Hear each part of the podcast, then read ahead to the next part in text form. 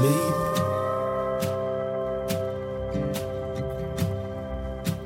So carelessly. This is Performance Anxiety on the Pantheon Podcast Network, and I'm your host, Mark. Barrett Davis has just released his debut album. It's been a long time in the making. In fact, he started one of the songs over 10 years ago. But that's not to say he hasn't been busy. That's actually why it's taken so long for this release. Music has always been a huge part of his life. His dad is a blues guitarist who's played with Marshall Tucker and Jeannie C. Riley, which should be a podcast unto itself. His mom is a singer who helped train his sister, who now sings opera in Amsterdam. Barrett was playing with his dad as well as his own band, the Foxfire, for years when he decided to step away and take a break. But he had met his wife, started a family, and needed to give them time. He focused on construction and building a business in North Carolina where he grew up. And when he decided the time was right, he took his time. He incorporated everything he could from his favorite artists and the surrounding Appalachian music and has released The Ballad of Aesop Fin. And there's a story behind everything with the album, and that extends to the album title as well as the album length. Nothing is left to chance here. Barrett has a deep connection to this music, to Appalachia, and surprisingly, Gouda cheese. So we recorded this right around the time of the World Cup and college football playoffs, so we even venture into sports just a little bit. So give Barrett a follow on Instagram at Barrett Davis Music, Facebook Barrett Davis Music, or his website, barrettdavismusic.com. Pick up the Ballad of Aesop Fin wherever you buy music, stream it, share it, get it out there. Follow us at Performance ANX on Twitter and Instagram. Reach out to us through those platforms or the Performance Anxiety Pod at gmail.com. You can send us a cup of coffee at ko-fi.com slash performance anxiety or buy something with our logo at performanceanx.threadless.com. And now we get to the roots of Barrett Davis on Performance Anxiety on the Pantheon Podcast Network. Hmm. Hey guys, thanks so much for listening in. It's been a joy talking to Mark Shea from Performance Anxiety. If you want to find out more about me, Barrett Davis, and the band, please take a look at barrettdavismusic.com. Take a look at Barrett Davis Music on Instagram and Barrett Davis on Facebook, and follow us on Spotify. And uh, yeah, please get to know the Ballad of Aesop Fin, our latest release and my debut album. Nailed it. Thanks. yeah. Right. Appreciate it, bud. I'm about to run outside just to get better service. and Yeah. Sit in the car and turn my lights on. No Oh. problem. Sweet. Been on the run all day. Oh, have you? Yeah, we're building a. Uh, it's a uh, A-frame timber frame, which has already been constructed with SIP panels.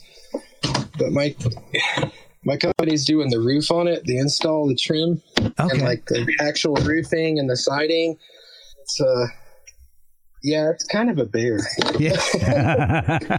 We've never we've never done anything that steep, and I've been doing carpentry for ten years, so it's oh, wow. yeah, it's quite it's quite intense. I, ca- I bet my house isn't exactly an A-frame, but I've got a really steep roof, so I, I can kind of understand what you're saying. Yeah, no, it's it's insane. Yeah, the house is so crowded. We we live in a really small small little space, but it's great. Oh, man. That makes a family closer. Yeah, it does. Yeah, literally, like the kids are five feet from my bed. Oh, wow. Yeah, Oh, most man. of my uh, most of my dad time spent outside. Oh, yeah. Yeah, I'm not eh, kidding. Could be worse, you know? Yeah, I mean, heck, my job's outside. Well, at least my day job's outside. Dad time's outside. Yeah. I mean, yeah, it's great. All right. So thank you for coming on. I have listened to your debut album, The Ballad of Aesop Fin, and I thought it was awesome. I've just I haven't been enjoying it since the first listen.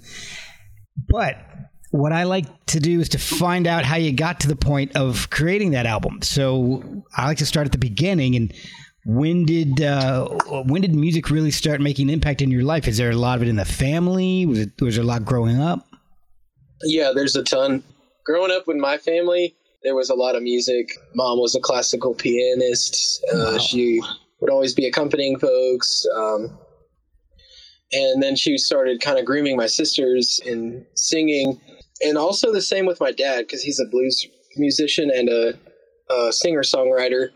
Oh, And he would do he would do the same. He would uh, basically like teach them how to, well, I don't know about teach them, but show them how to orchestrate a song in his own way.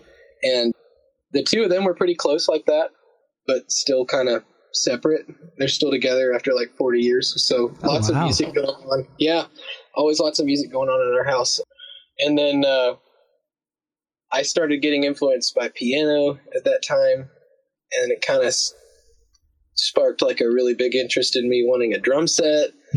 And then you know how all that goes. So Oh, I yeah. a little bit about the rhythm and and. And I broke my arm and, and I started doing stringed instruments as therapy on like a little mini ukulele that oh, my wow. cousin John gave me. And then uh, from there, I just picked up the guitar because it was great on the ukulele. I went through the whole Beatles one album. I never Yeah, thought well- of that as, as a way to do therapy. Yeah, it's great. I actually have a piece of metal in my arm right now, and the bones growing around it and stuff. It's great. Oh, I know what you mean. I, I work for my day job. I work for a spinal implant company, so I know exactly what you're talking about. Yeah, that's the real stuff. Yeah, some Oh man. some nasty stuff, man. But so were, you- were parents professional musicians, or was it something that they did in in their spare time and a little extra money here and there, playing in bands, doing gigs? Well, mom always tried to make it professional as possible with the colleges and stuff. She was always roped in with at least one university, Oh, cool. working about once or twice a week with that kind of stuff and accompaniments. Uh, Dad, he started getting into music, I think, right after he got his master's in Native American Studies and Archaeology. And that was, um, started playing at the Greystone Inn, which is a place where I live at on the regular. That's kind of when, at least when that started happening for him as a day job. That's when I started playing music every day with him for, I think, like four years. Oh, so that- wow. Yeah, that became a real big part of the process because we were entertaining people like at the Greystone from all over. Uh, Cliff Williams from AC/DC was always there. Oh, wow. Uh, yeah, a lot of different people, uh, mostly just like lawyers and doctors. You know, a few, a few people have mentioned that come by just sporadically over the years. And that was a great experience for me to learn professionalism and like you don't perform the same way as you would at a venue because no one's looking at you, but it's definitely like a listening room to me. It feels like the concert series, but Oh, like every day, you know, Wow. there- there's no, there's no acute, I guess there's no plug in or anything. So we would play it just like that all the time. Oh, I know. man. Yeah. It's kind of a, I guess it's bad now because I don't really want to play any of those types of gigs anymore unless it's a, unless it's like a real concert series, then of course. Right. But uh, but I have a hard time with the some of the the private and the quiet gigs because I'm just like, uh. and, and it even did a number on me for the breweries as well. oh, really? Um, just yeah, just because I got such a long dose of it early on, and Oh, it just wow. became it became work so fast. So I guess I didn't have too many qualms taking a big long break and and having kids for a minute with my wife before kind of making another debut or a real debut album under my solo name. So, at what point did you start taking music really seriously? I mean, was that with your dad, or I mean, were there any other? Yeah, I guess that- was that, that- the career path you wanted to take? Yeah, it was.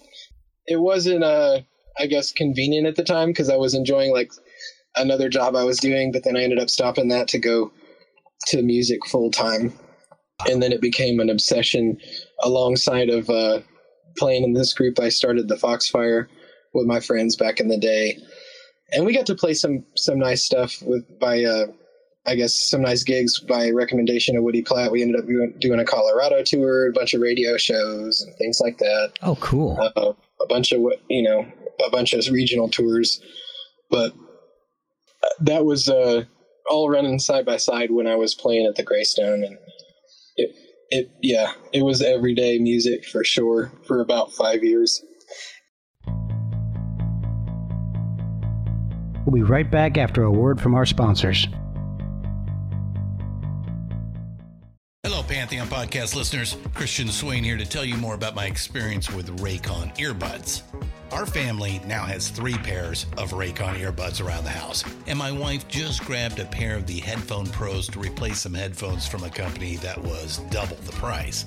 And yes, she loves them. Now, if you haven't pulled the trigger on a pair of Raycons, or even if you have, but you're in the market for another pair because they're just that good, well, now is the time to check them out because they just launched their upgraded model of the best selling everyday earbuds. With Raycon's upgraded everyday earbuds, now you also get active noise cancellation, ergonomic design, and multi point connectivity that lets you pair with two devices at once. New quick charge function, three customizable sound styles, plus awareness mode. Available in a variety of vibrant new colors to complement any and all skin tones. I even have a pair of earbuds in a cool green color. I have tried just about every earbud known to humankind, and these Raycons are fantastic. Seriously, if you've been wanting to check out Raycons, there truly is no better time. You're going to ask yourself why you didn't check them out sooner, and Raycon offers a 30-day happiness guarantee. So, what are you waiting for? Go to buyraycon.com slash Pantheon today to get 20% off your Raycon order, plus free shipping. That's right, you'll get 20% off and free shipping at buyraycon.com slash Pantheon. Buyraycon.com slash Pantheon. Hey, everybody. I've got a great sponsor that I want to talk to you about. For a long time, I wondered if CBD was something that might benefit me, but I had no idea how to find out. I didn't know what products were available, what companies were reputable, and really even what questions to ask to get the answers I needed. That's why I'm so glad I found Pure Spectrum CBD. They helped me discover what CBD could do for me. They were awesome at determining what my needs were and they helped me find a starting point. I've started with the tincture and the isolate, but there's also gummies, topicals, mints, and a lot more. Pure Spectrum not only has CBD products for wellness, they also have them for fitness and recovery. There's even CBD for your pets. The website has a ton of information and chat options are available, and all their products are third party tested and the results are available right on their website. So go to purespectrumcbd.com to do your own research, and when you check out, use code PerformanceANX for 15% off your order. Check them out on Instagram at Pure Spectrum Hemp and subscribe to their email list for sales, new products, and updates. Pure Spectrum, refined phytocannabinoid wellness products for all lifestyles.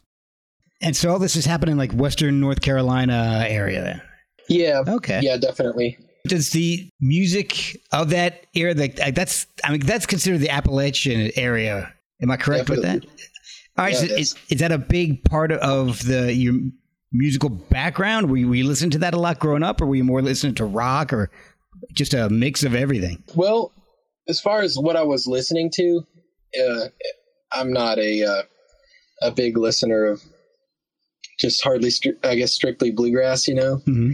um, so it it was everything as far as what I was taking in. I mean, I listen to all kinds of music, The Killers, even.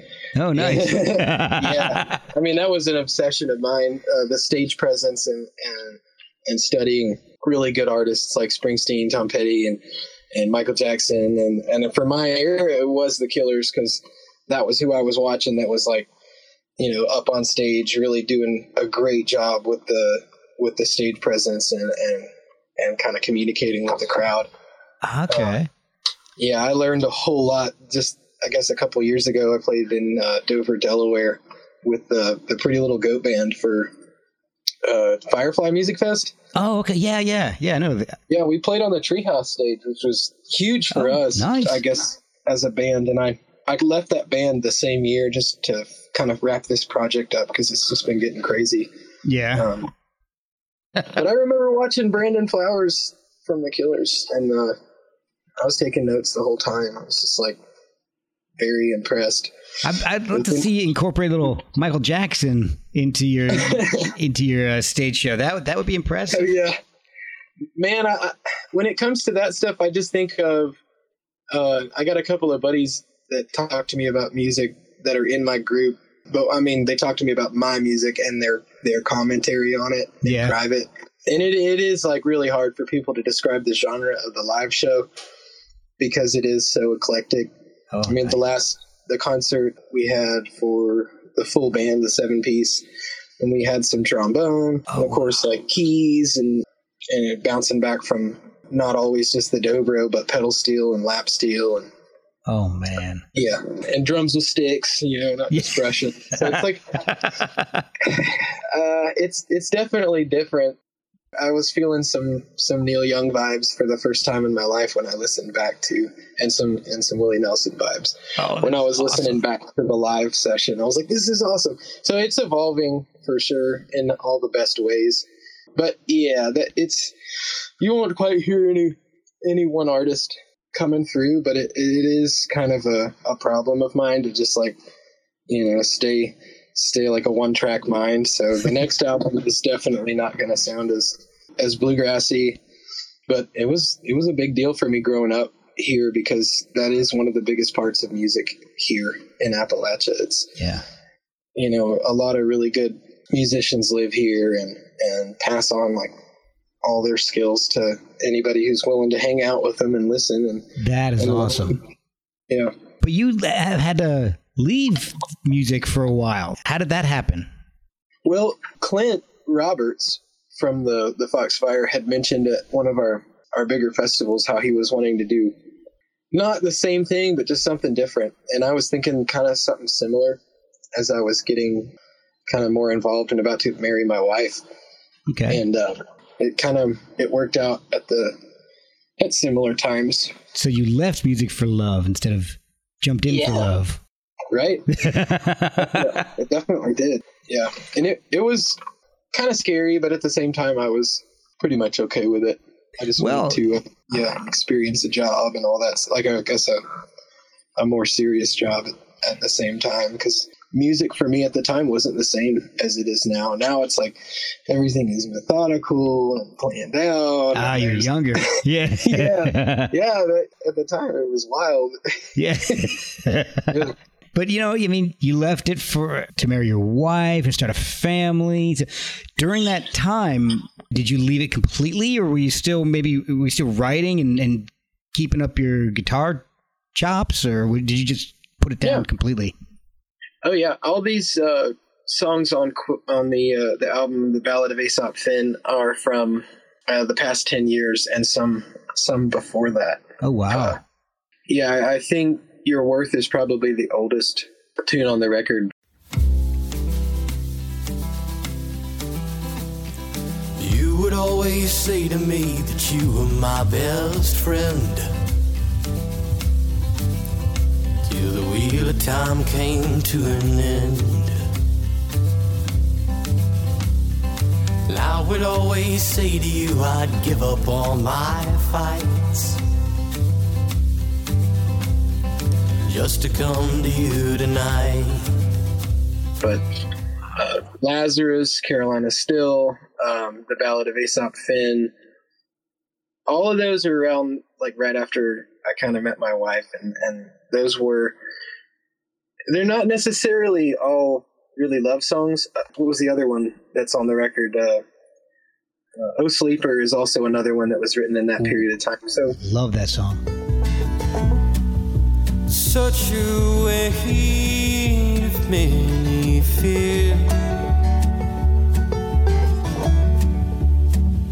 Lock the door. Over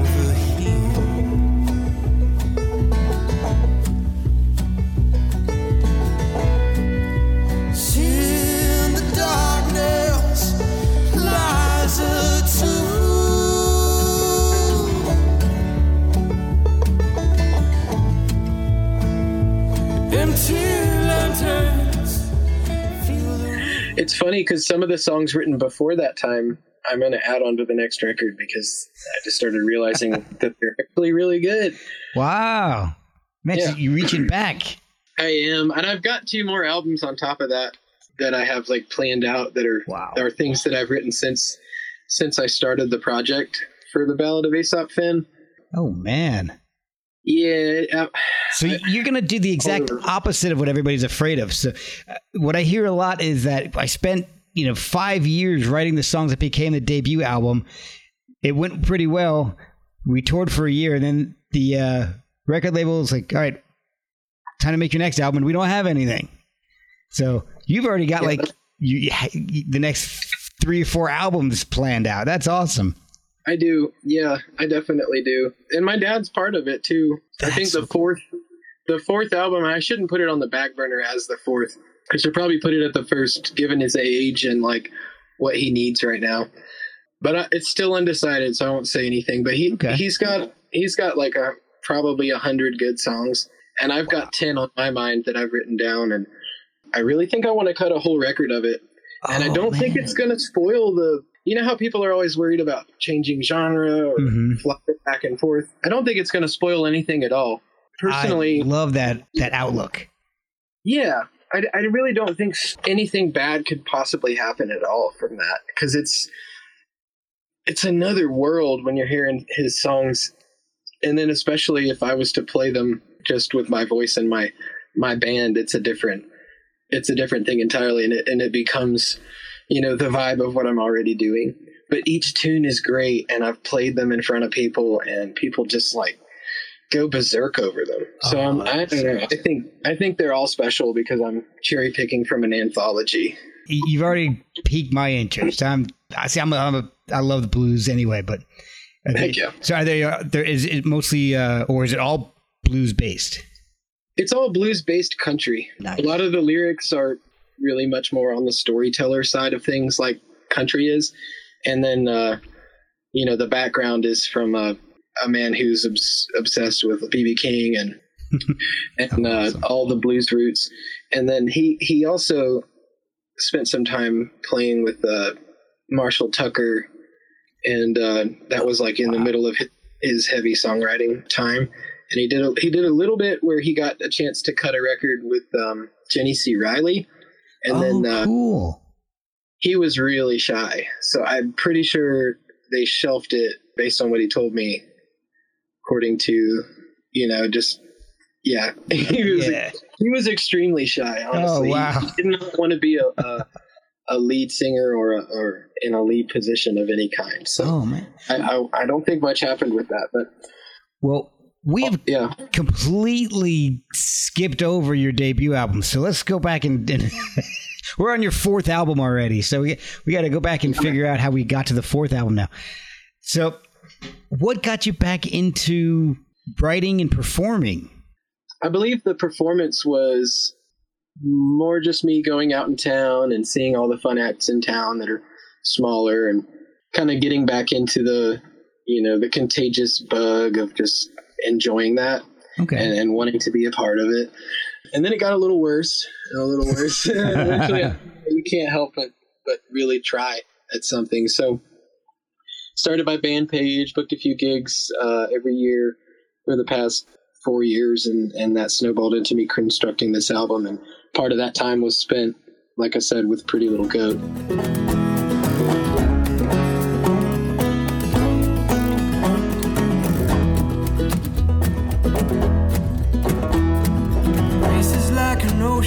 Been swimming in its lips like an anchor, trying to keep me by your side. Living like hell every day, somehow call you mine. Hope you don't mind waiting, I'm gonna the line.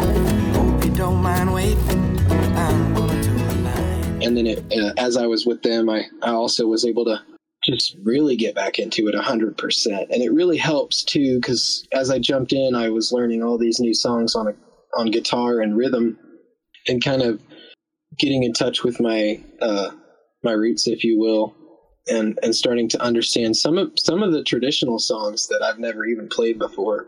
I was in that band, like Fisher's Hornpipe and stuff yeah. and those that that kind of vibe was great for me. It got me really hundred percent back, Okay. where I, I just couldn't help but start cutting as many tracks as possible. Started working with Aaron Aiken from the Pink Beds, and he was uh, he was my old bandmate in the Foxfire, and just a phenomenal Oh, cool. producer.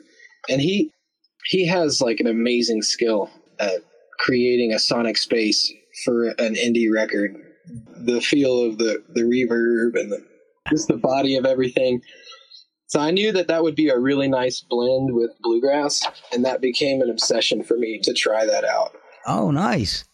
So Yeah. You're writing this whole time. Did you have a huge catalog of, of music to pick from, or did you just have these songs specifically picked out for the album? I, I had a huge catalog. Okay. It was about 30 songs to pick from, Oh, and wow. I know eight eight is not enough.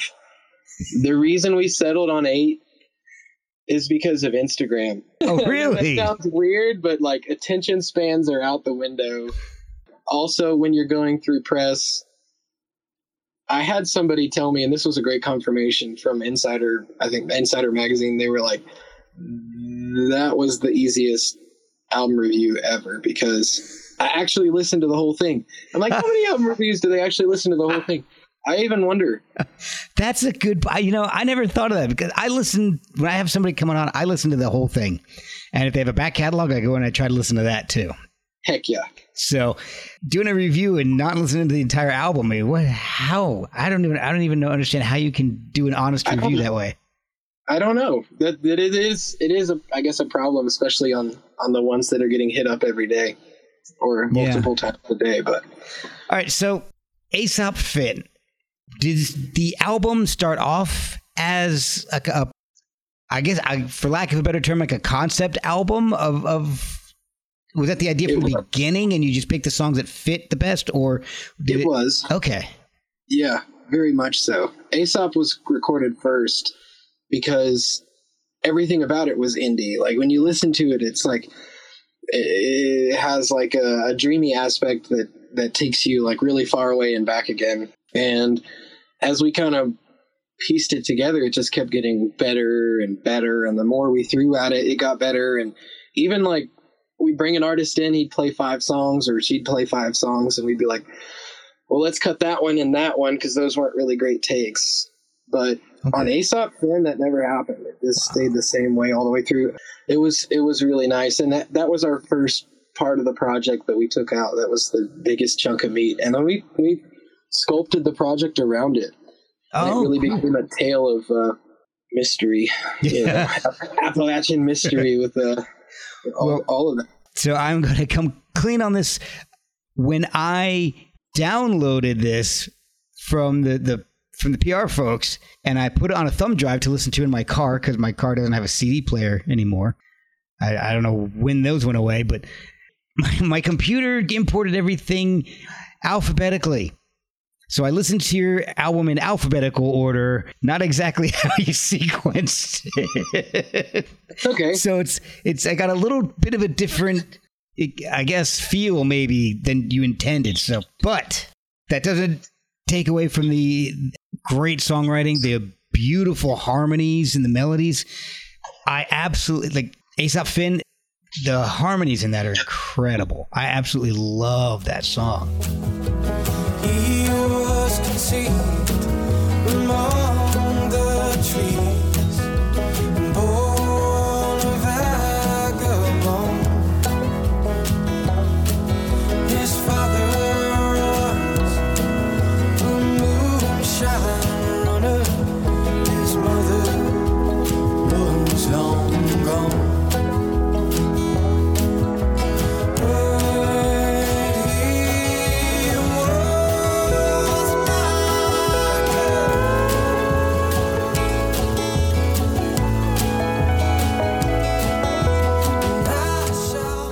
your voice throughout the whole album. But there's there's certain songs in particular, like um, I think it's I, Aesop Fin, Lazarus, and Bama Shore. Your voice has a Peter Gabriel quality to it that cool. I absolutely love. Heck yeah.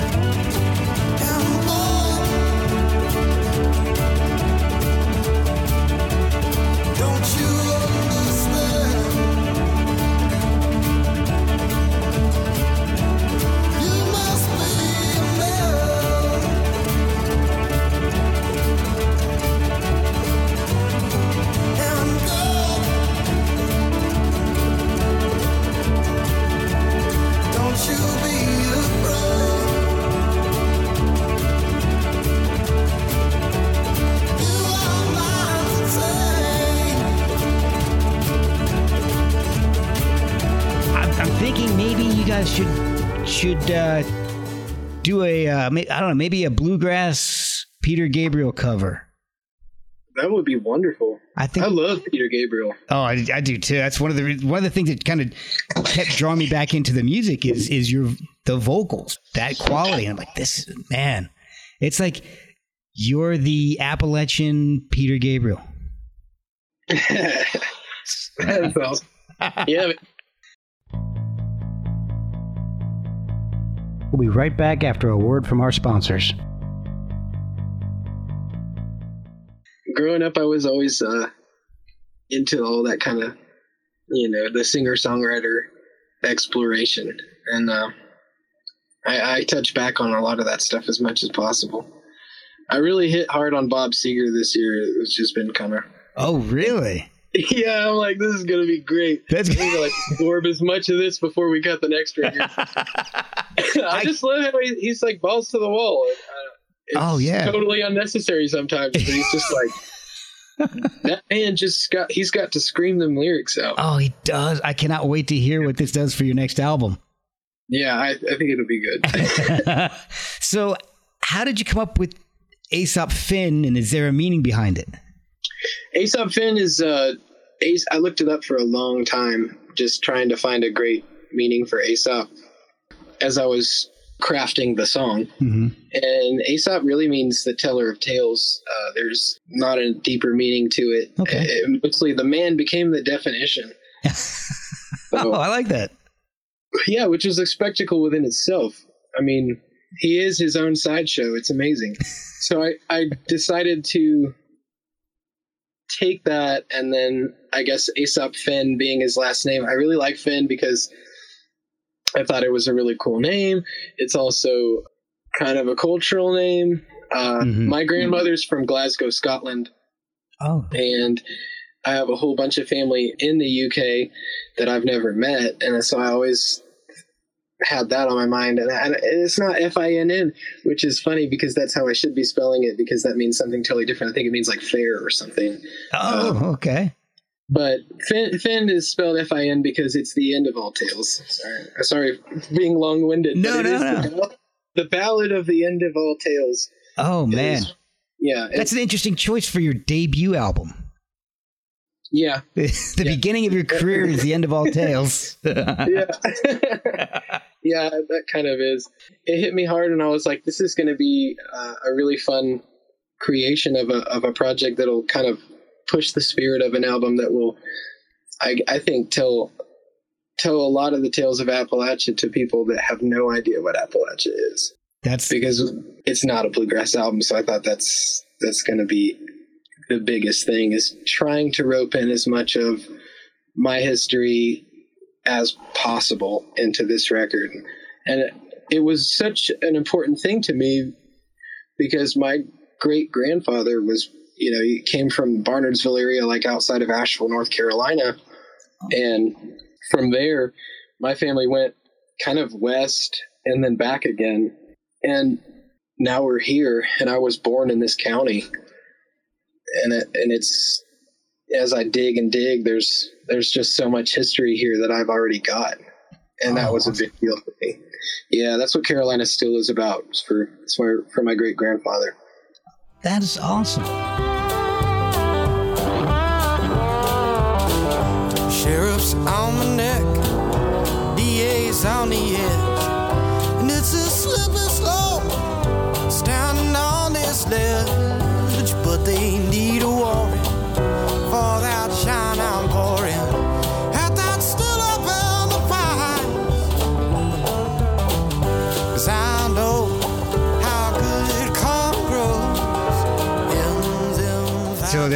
an overarching theme throughout the whole thing, and it, like I said, for me, it it, it kind of went a little up and.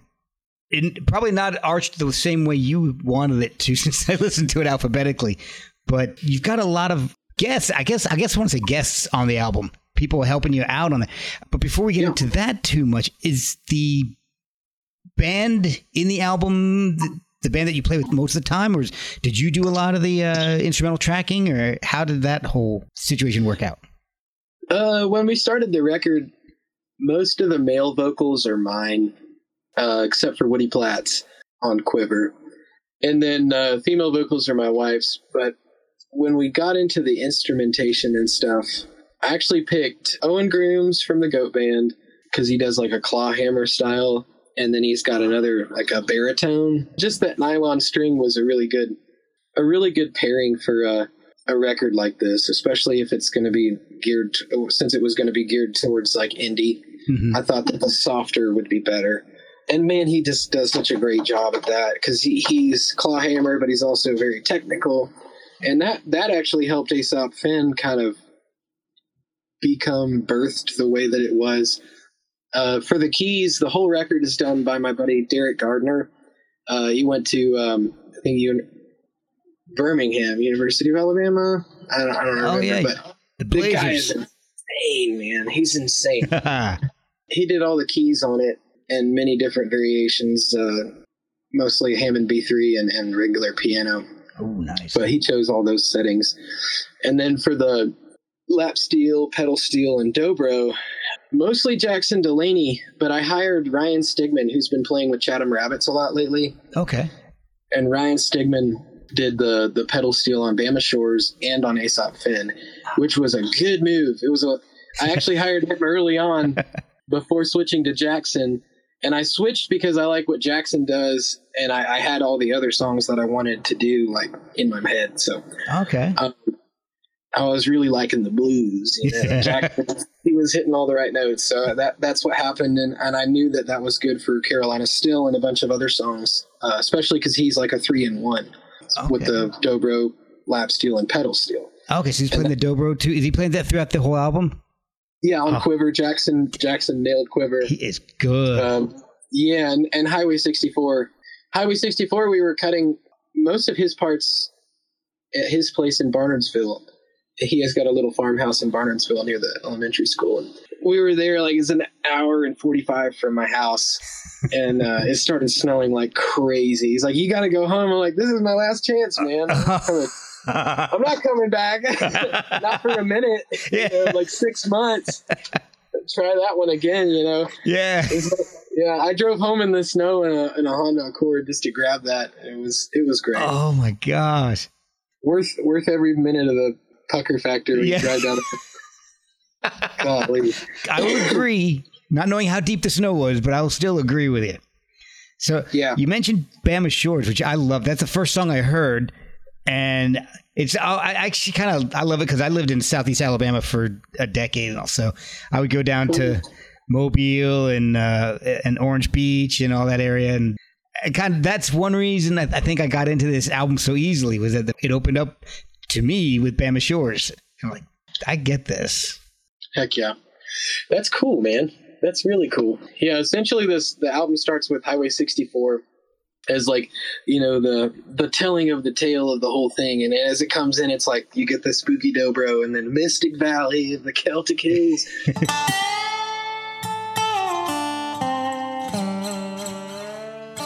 Mystic Valley of the Celtic Hill, in isolation with a hunger to distill. And all my labor, if it ain't nothing more, made its ground running down that Highway 64.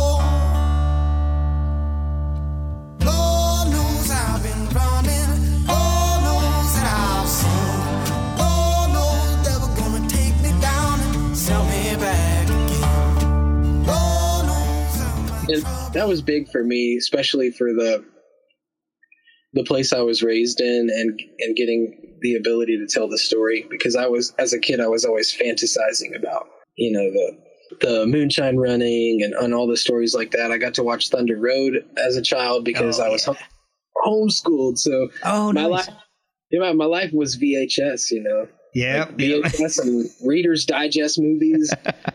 it was my uncle would send me those. It was a great uncle would actually would send me those Reader's Digest movies, the Cabin Fever productions, all that stuff. Oh, nice. We would we would absorb that, and and a lot of it was Appalachian based, and some of it was Ozark based. But I I started fantasizing about this stuff at a young age. So Highway 64 is probably the oldest fantasy thought of a song that I have. I mean, it's probably 20 years old. Oh wow. But- Jeez. The, yeah, definitely. But Bama Shores is is one of the most fun. I, I wrote that when I met my wife, actually, and it, it was a kind of a crazy week because I'm s- obsessed with Alabama, and I, I wanted to go back to Alabama to see the concert or the the festival, Oh, Gold awesome. Yeah, yeah. Yeah, I I wanted to see Kings of Leon, uh, Tom Petty, uh, Stevie Wonder, and everybody else that was going to be there. Oh. And so I made sure I was there. And and uh, as I was about to leave, this was the week that my sister was marrying my wife's brother, and we didn't meet until that day. Oh wow. But but I, I was like, I really think this chick is hot, so I'm like gonna ask her if she wants to come with me. And and she's got two weeks off in a foreign country, and I'm you know I'm with a bunch of I'm with my bandmates, and and we're all like you know pretty pretty awkward, laid back laid back dudes. So I mean, she was like, "This is great," you know. I I feel awesome, safe, and and she came all the way down there with us, and and Wow. then we ended up like finding a crazy random campsite from some like med students, and we were like, "Hey, we need to use the underside of your house." No, it wasn't a campsite; it was just underneath this house. yeah. We were like, "We need to we need to use this for like camping." Because the hotels are all sold out, Oh my and gosh. it would be awesome if we could camp underneath your house for this festival. So, yeah, that that Wow. was the the good time that sparked the song Alabama Shores and brought back all of my Alabama nostalgia because Alabama was that was where my pops ended up doing his uh, what do you call the his master's degree in, in archaeology. So I, I Oh nice. I I was raised both in North and North Carolina and uh, Alabama. Oh nice. Well, Yeah. We're not making the playoffs this year, but doesn't look like unless we have some cr- chaos in the uh, championship games. But that's all right. Yeah, You know, yeah, t- I'm, I'm obsessed with that World Cup right now. I'm a little I'm a little distracted because two potential countries in my house that could win. oh yeah. See, that's right. Yeah, ne- Netherlands and, and the U.S. We'll, we'll be seeing what they do this week. Oh man, yeah, because you, you, yeah, like you said, your wife, she wasn't born in the U.S. She was. Yeah, she's uh, born in Gouda, actually, where the cheese is from, Gouda. Oh, oh, nice, very nice. I like Gouda. Yeah, the perks of the marriage Yeah. are many. Mom, my mother-in-law just brought a whole bunch of cheese, and my sister did too when she came to visit. So we've been cheesed out as well. Oh my gosh, I'm jealous. And when my wife hears this, she's gonna be jealous too. Awesome. so this whole time, are you still working, doing the construction? Because we were just talking about it at the beginning of this. So I'm assuming that's Yeah. still going on. Well, you you asked me about about like when it hit for like the obsession or or for like creating the project. Mhm. I, I think three years ago, after being a carpenter, you know, doing the the I guess the the slur of like everyday work, it just becomes like a maelstrom of like insanity and, and you know like I know. colleagues and you know you know it's it's everybody's going through the same hard time pretty much in their own way and expressing it in some pretty freaking weird ways. Uh, for the most part. And so eventually i was just got freaking tired of it and i i grew kind of a little bit insane and and i was like this has to happen. Like i've got to cut a record. I i've got to figure out how to pay for it. And, and not only that but my expectation is like way too high in a good way. so I was like, we're gonna cut a debut album. We're gonna do you know this grassroots production, and Moonride Records is gonna be the record company, and we're gonna have all this stuff laid out. The only thing I think I missed is have enough money to do it all at the same time. So it's turning into like a two year process of promotion, but I'm good with that You get to enjoy the Yeah. album more. yeah, it became a huge deal for me. And so then I was like, well, I've got to become a contractor. And I don't even know how the F I'm going to do that. So then we decided start a construction company and then divide the profits by, you know, putting half to the music and then some into where we're living and our rent and then the other part into just surviving. So Wow. yeah, it's crazy because I have had a, I mean, a 50% increase in income, but then I'm also like poorer than I was before I started the goal. So I'm like, wow, this is crazy. There's no rest. Oh man. So that, that's dedication though. Yeah, it is. Yeah. And, and we've really been enjoying that part of it because there's nothing more I mean, I don't want to say cliche sound cliche, but there's nothing more American, you know. That's for sure. You you come to the place and you give it your all. And I've met so many immigrants, especially because I of being married to my wife and and also the construction world. And I've met a good immigrants point. from South America and from Eastern Europe. And I've just noticed that people come here and, and they'll have a business up and running within a couple of years. Yeah. And and that's dedication because they were an apprentice when they got here. You know, they might have been a they might have been doing computer work when they came here. Like literally totally different stories. I met people whose parents were politicians from other countries and they're like building houses with me. Wow. Sending money back to their parents. It's insane. You get a huge uh, cultural experience in Western North Carolina if you are a construction worker. And the biggest part is if you're actually willing to listen to somebody's life story. That's you- true. You've got a separation of, of cultures in a way because a lot of the older guys here are kind of stiff and like they're not bad people. They're just stiff and they don't want to talk about anything. And Yep. so that just that becomes the result. That older generation don't like to open up. Yeah, so I, I, I mean, being able to to visit Amsterdam at a young age, uh, as my sister started singing opera over there, and and just Wow. uh, I spent two years at a youth hostel, so I, you know, I got I got an experience in just listening to folks, and and part of the, my job at the youth hostel was to listen to folks. oh wow. Yeah, it was like a. It was like a therapy in a party town, you know, a therapy hostel. people would come come into like crying their brain and stay for a couple more days and we'd we would uh, you know just get to chance to talk to the guests and and also work and that was part of our mission or whatever yeah it was great That's and I'm sure all that feeds into the to the writer in you. So that yeah it definitely does I would imagine you've got like a, a backlog of, of ideas at this point between working at the hostel, working in construction, listening to to so many stories. yeah it definitely has impacted me a whole lot i've i've heard a lot of uh, a lot of impactful stories in my life and it, i'm really grateful for the people that i've worked with and for the people that i've i've spoken to about their lives and i, I am a sponge so i can't help it That's wonderful, man. But, but it helps put a different perspective to maybe some of the the songs you've been writing. So maybe something that that's not the typical point of view of, of an um, American guy, you know, from Appalachia. Even you know, I'm sure Yeah. things are a little different with all those unique experiences you've had.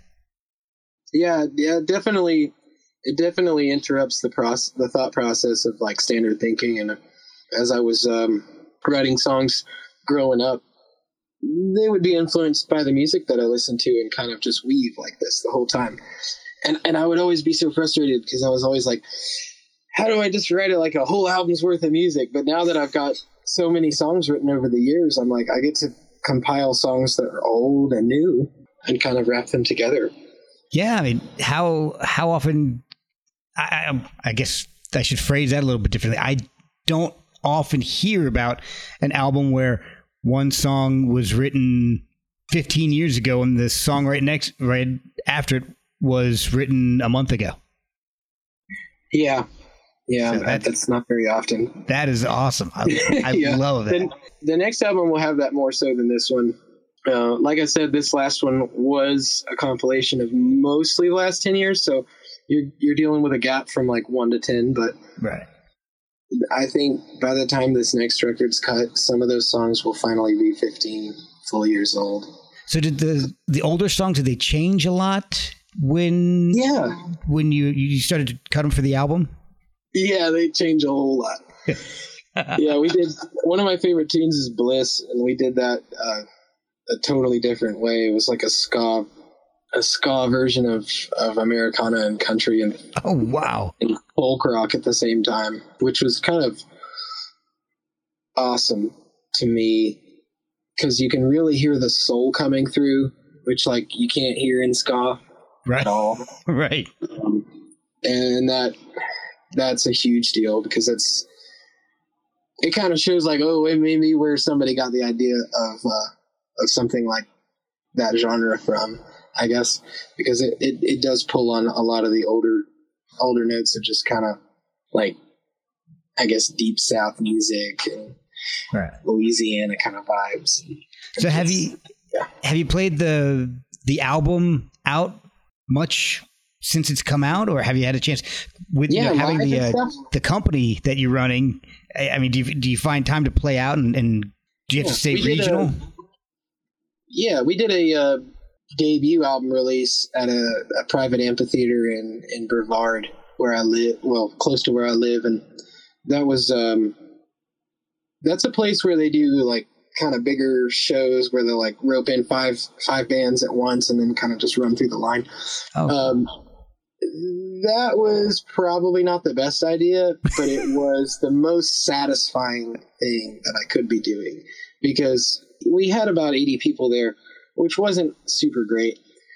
It probably would have been better if I'd picked a Nashville venue, but I don't know. There's that part of me that's just like, you know, fuck it, man. I, I want to be somewhere where I'm really comfortable. And, and so the amphitheater itself was just amazing acoustics. I mean, it wasn't one of those amphitheaters where it just like takes a baseball bat and knocks the sound right back at your face. right. it, it was like beautiful.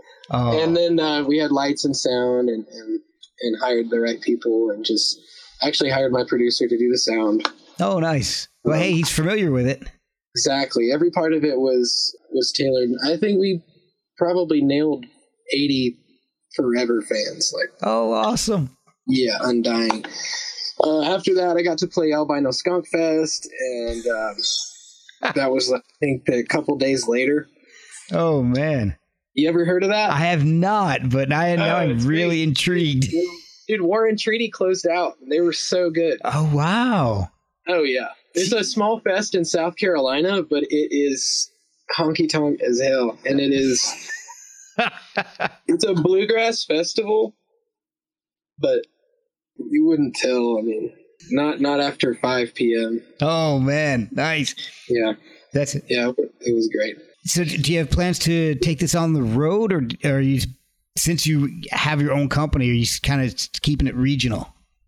Um, we're keeping it regional through the winter because of mostly I was too busy to book a whole bunch of things through the winter, and I was like really nervous about leaving my kids throughout the winter Ah, and just all that stuff. So like, makes sense.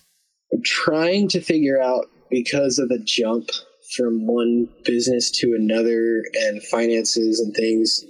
I think mostly a regional tour is due for the next year, or just like continuous regional plays. hmm uh, or gigs through the year, and then uh, 2023 in the fall and winter, I'll probably have some better gigs. Oh, nice. Well, Yeah, I hope you can get up to the uh, to Virginia and, and come up to uh, to my way because I would love to hear this stuff live. So where where are you in Virginia? Because I've got a gig in Richmond in April. Oh, I'm a I'm a little far out for that. I'm in Winchester, so I, I'm right on the like the northern tip. So I'm about 75 miles due west of DC.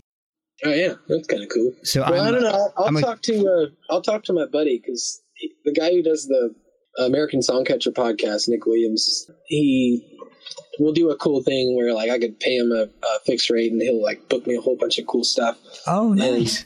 Yeah, it's not it's not probably as awesome as having a booking agent, but I've been I've been really getting by.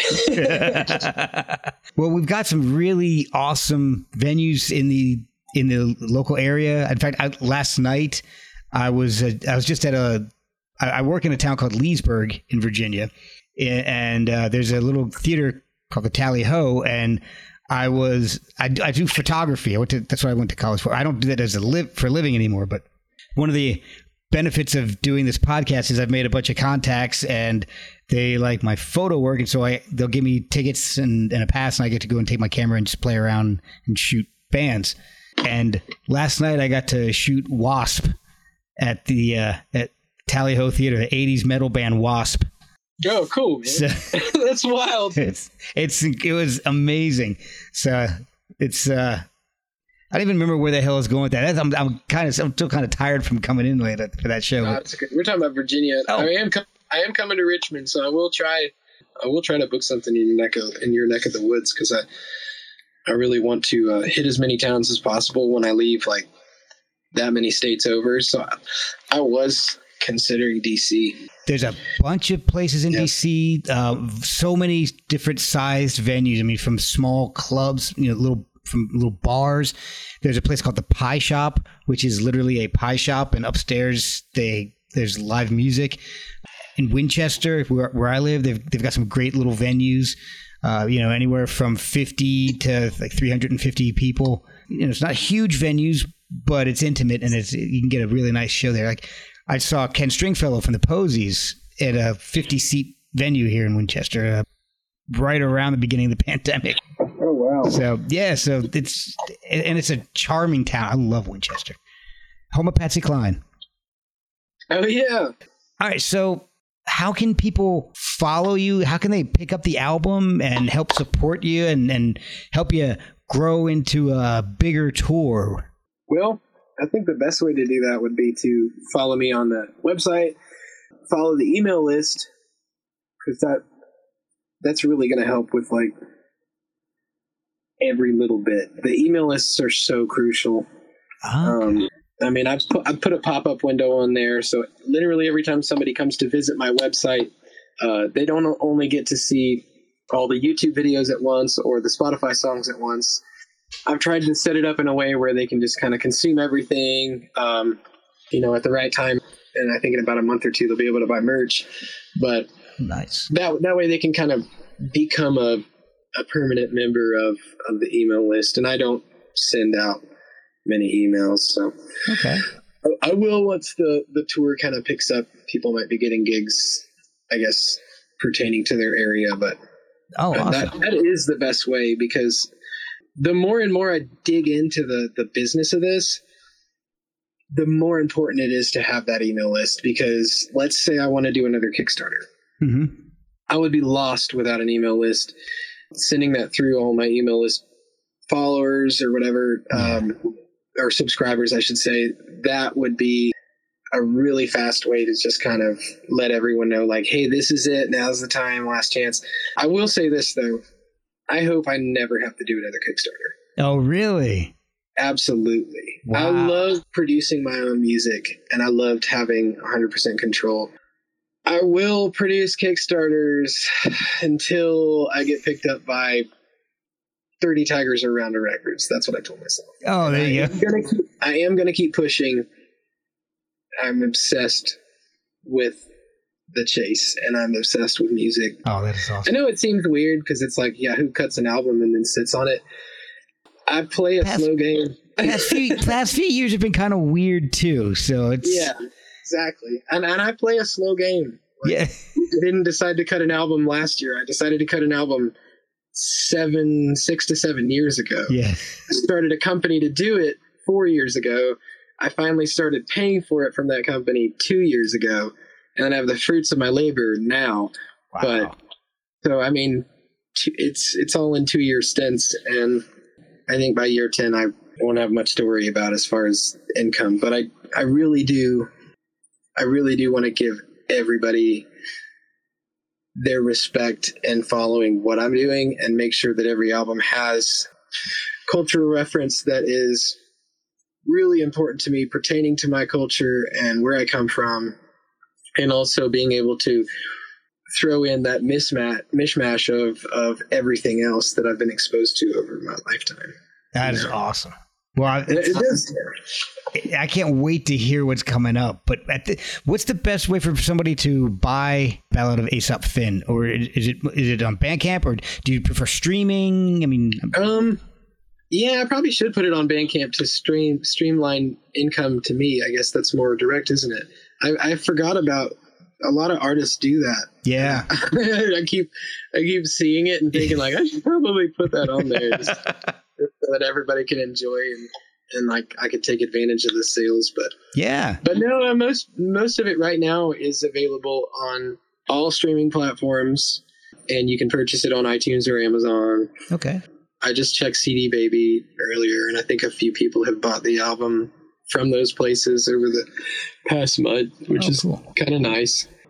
But no, I, I think I will be putting it on Bandcamp. Now that you mention it, I I don't think that they're connected with any of the other, at least from what I can tell. I don't think it, they're connected with any of the other distributors. No, it's They're independent, right? yeah, yeah. It's a every every independent artist that I've had, and some that aren't, put stuff out on Bandcamp. So I mean, I see all kinds of stuff out on Bandcamp.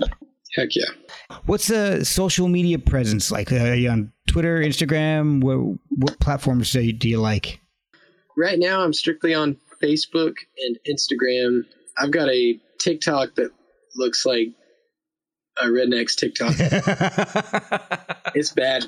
I mean, you can see a video of me raising a piece of drywall on a lift and putting it in, and it's like, woo! Dude, that one jumped to 100,000 views in like probably six days. And, and I was, obs- and Whoa. I was, I was blown away That's Um, crazy.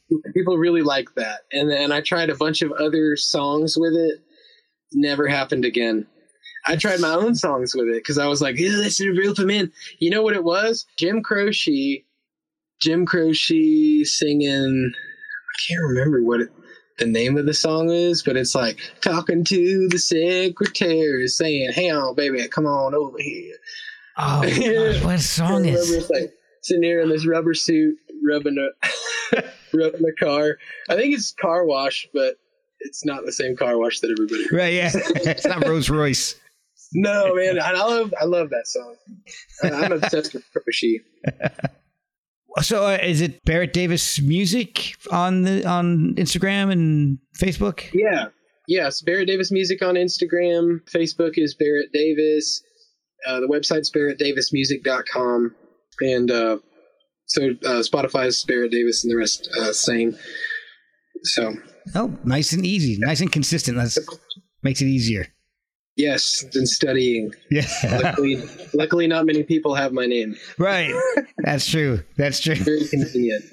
Well, man, I really appreciate all the the time you spent. I, I love the album, and I definitely trying to help as many people hear it as I can. Yeah, I appreciate it. Thank you so much for talking to me.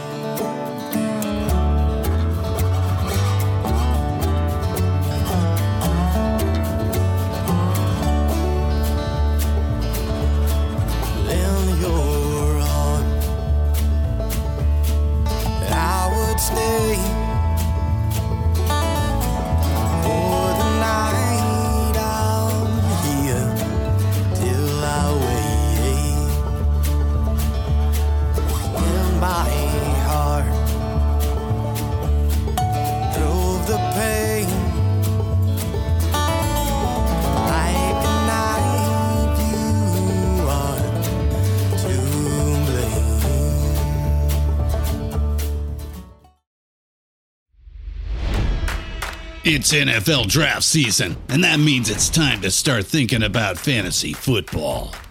FantasyPoints.com features industry leading experts and prognosticators using proprietary hand charted data to help you score more fantasy points. FantasyPoints.com is the place to go for whatever kind of fantasy football you play. Whether you play fantasy football, daily fantasy sports, or do a little bit of everything, Fantasy Points has the meticulously researched content to guide you to victory.